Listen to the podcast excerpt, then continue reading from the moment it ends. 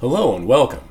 In this podcast, you will hear about ongoing efforts to empower indigenous cultures, create paths to wealth, and protect the Amazon rainforest. NIHAD's guest, Kumiko, is a humanitarian, environmental activist, indigenous rights advocate, producer, and filmmaker. Living with the Siekopai Nation in Ecuador for the last few years, she has helped them preserve their culture through ceremony and community work.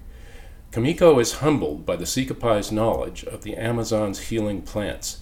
She gives them a voice so that humanity can benefit from their knowledge. Now let's listen. Hi, Kumiko. Thanks for joining me on this podcast as part of our series on culture. Today, we will be talking about cultural bridges and their importance. You are American and Japanese. You are also a culture champion, and way more.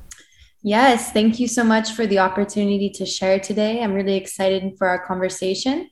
So, I'm a Japanese American filmmaker, I'm an artist, and I'm an environmental activist. And I actually left to Ecuador in 2014. And I met with different leaders around the world at a gathering in the middle of the world in Cochasquí. And from there, I basically embarked on a journey living with Indigenous peoples from around the country, filming and telling their stories. And from there, I've been producing a feature length film, which will be released uh, by next year. And uh, I'm excited to talk more with you about uh, how this relates to the bigger picture. So thank you again for having me. That was probably a great trip with a lot of discovery. Now I'm even more curious about your feature length film. Yes. So through my filmmaking, I ended up living with the Siekopai, which are located in the northern Ecuadorian Amazon rainforest. And they are less than 2,000 people living both on the Ecuadorian and Peruvian side. Um, they are living on the border of one of the largest environmental uh, pollution cases on Earth when um, uh, Chevron Corporation dumped 18 billion gallons of toxic waste uh, into the Amazon rainforest.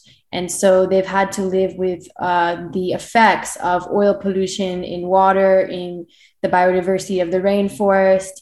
And so that was very um, shocking experience for me to actually see since they arrived in the 1960s to now 2022 that the effects are still um, you know, still very present. And at the same time, I was very amazed by the richness and the value of the Siekopai Indigenous Nation. They actually know of over 2,000 medicinal plants for healing illnesses. Uh, many people don't realize, but over 25% of pharmaceuticals are derived from a plant in the Amazon, and less than 1% of those Amazon plants have actually been tested. So right now, with the deforestation in the Amazon rainforest, we're quite literally destroying the potential for medicine for all of humanity because many of these plants have never been studied and there's so much more potential for using these plants for healing illnesses. And so i was very intrigued by this um, and uh, this is one of the values that the Siekopai have is this wisdom and it's all oral. So they don't um, actually have it written down. Now, I think there is a book with the plants and some of their uses. Um, but I was just so amazed by their cosmovision and their operating system as Indigenous peoples, um, which is very different from us as Westerners. So, the more time I spent living with them, um, I was able to learn so much uh, myself. And I'm very appreciative of the opportunity I had to sit with many of their elders and um, you know, one of the realities right now is that they used to live off of fishing and hunting, but with the uh, contamination of these corporations coming closer, many of the fish and game has gone farther into the jungle, and so they are now faced to have to buy you know basic necessities from the store um, and they're also needing um, money to provide their children with education and basic necessities so they can't live off of their uh, fishing and hunting as they were before um, and so right now one of the present uh, realities is that they are only able to you know many of the corporations are offering them jobs uh, but it, it is requiring them to deforest so to cut down the trees and uh, to pollute their land. So they've asked um, me and the people we're working with, how can we create a, a green regenerative economy where we're able to make income but also protect the rainforest? So through that, we've come through a series of initiatives. One is a healing center. We're actually able to receive local and international guests. And through traditional plant medicine doctoring, they're able to heal um, and so we're working with the elders and the community in this uh, initiation of this healing center. And also, we're working on creating um, different plant medicine tinctures and sort of superfoods derived from cacao and other high rich Amazonian plants that can uh, be used, uh, you know, for income, but also for the protection of the environment. So this is one of the initiatives that we're working on right now is creating uh, an economy for the Siekopai that protects the environment, not destroys it.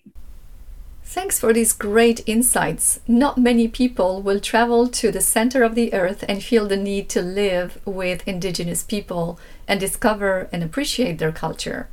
You said less than 1% of the Amazon plants had been tested. Indeed, that is a huge potential for humanity. I must say, I love the term cosmovision they certainly have a different relationship with nature. And creating paths to wealth is difficult but not impossible. I do love the idea of a healing center for the Siekopai to share their healing knowledge with the rest of the world. But that takes a solid and different approach to governance as we want to protect their culture and way of life. I am also very impressed, Kumiko, by how quickly you built trust with the elders. We had several discussions about cultural differences, tolerance, and openness, but unfortunately, there still seems to be a notion of cultural supremacy in the modern world. And I find it hard to believe that there are still negative assumptions made and fear associated with skin color and many other physical attributes. Uh, I, I personally grew up in uh, expat compounds and then I went on being an expat myself. And for that reason, I took that multicultural harmony for granted, only to realize that it was a sheltered and a unique environment. And years ago, I had the privilege to meet the Hopi people in Arizona, which led me to appreciate uh, their culture and also acknowledge a sad chapter of our history.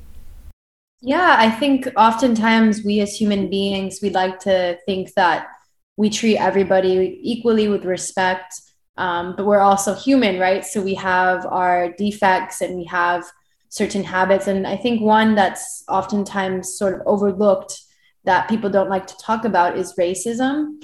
And so, you know, we have all different types of people on earth um, we have white people, black people. You know, they say the Asians are often referred to as the yellow people and the indigenous as the red people.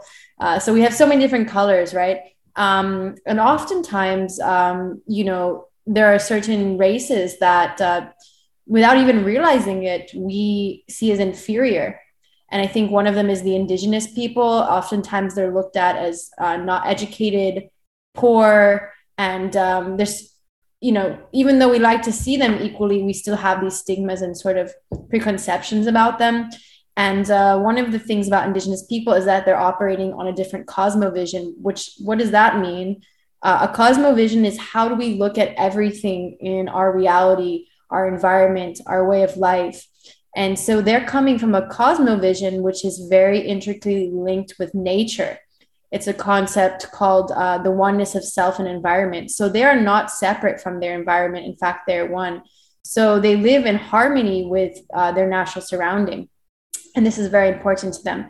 So actually, for from from my perspective, I don't see them as poor at all. Maybe they don't have uh, a lot of uh, money in the bank, but they're actually very rich in their culture, in their music, in their diversity, in their knowledge, um, and they're very rich in in those aspects so i think if we can really acknowledge that people who are different from us or who come from different races or different backgrounds have a value add as well even though it might be different um, then that's where we can really come together in harmony uh, you know, and be able to benefit from diversity instead of trying to eliminate it. Um, we can, you know, welcome diversity.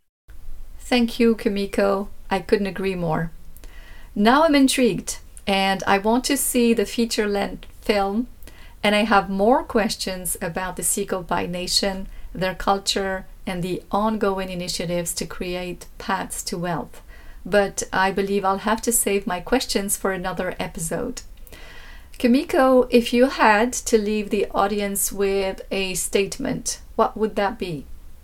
Yes, thank you so much. So, you know, what I'd like to say is that um, a great human revolution in a single individual can create a change in their immediate environment, in the entire country, and the entire world. So, what does that mean? A human revolution is the revolution within each individual that we're doing within our own lives. So, if each person can really, you know, revolutionize themselves, which means bringing forth more wisdom, more courage, and more compassion for oneself and for others and for the entire planet and the entire living ecosystem that we reside on, that we can actually have a massive impact in our companies, uh, in our families, in our country, in the entire world.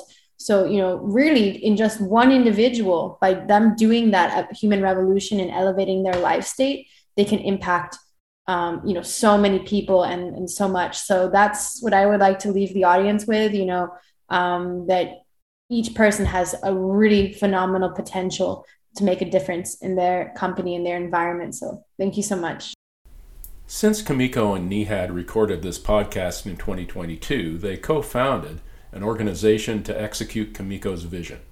More details in an upcoming episode.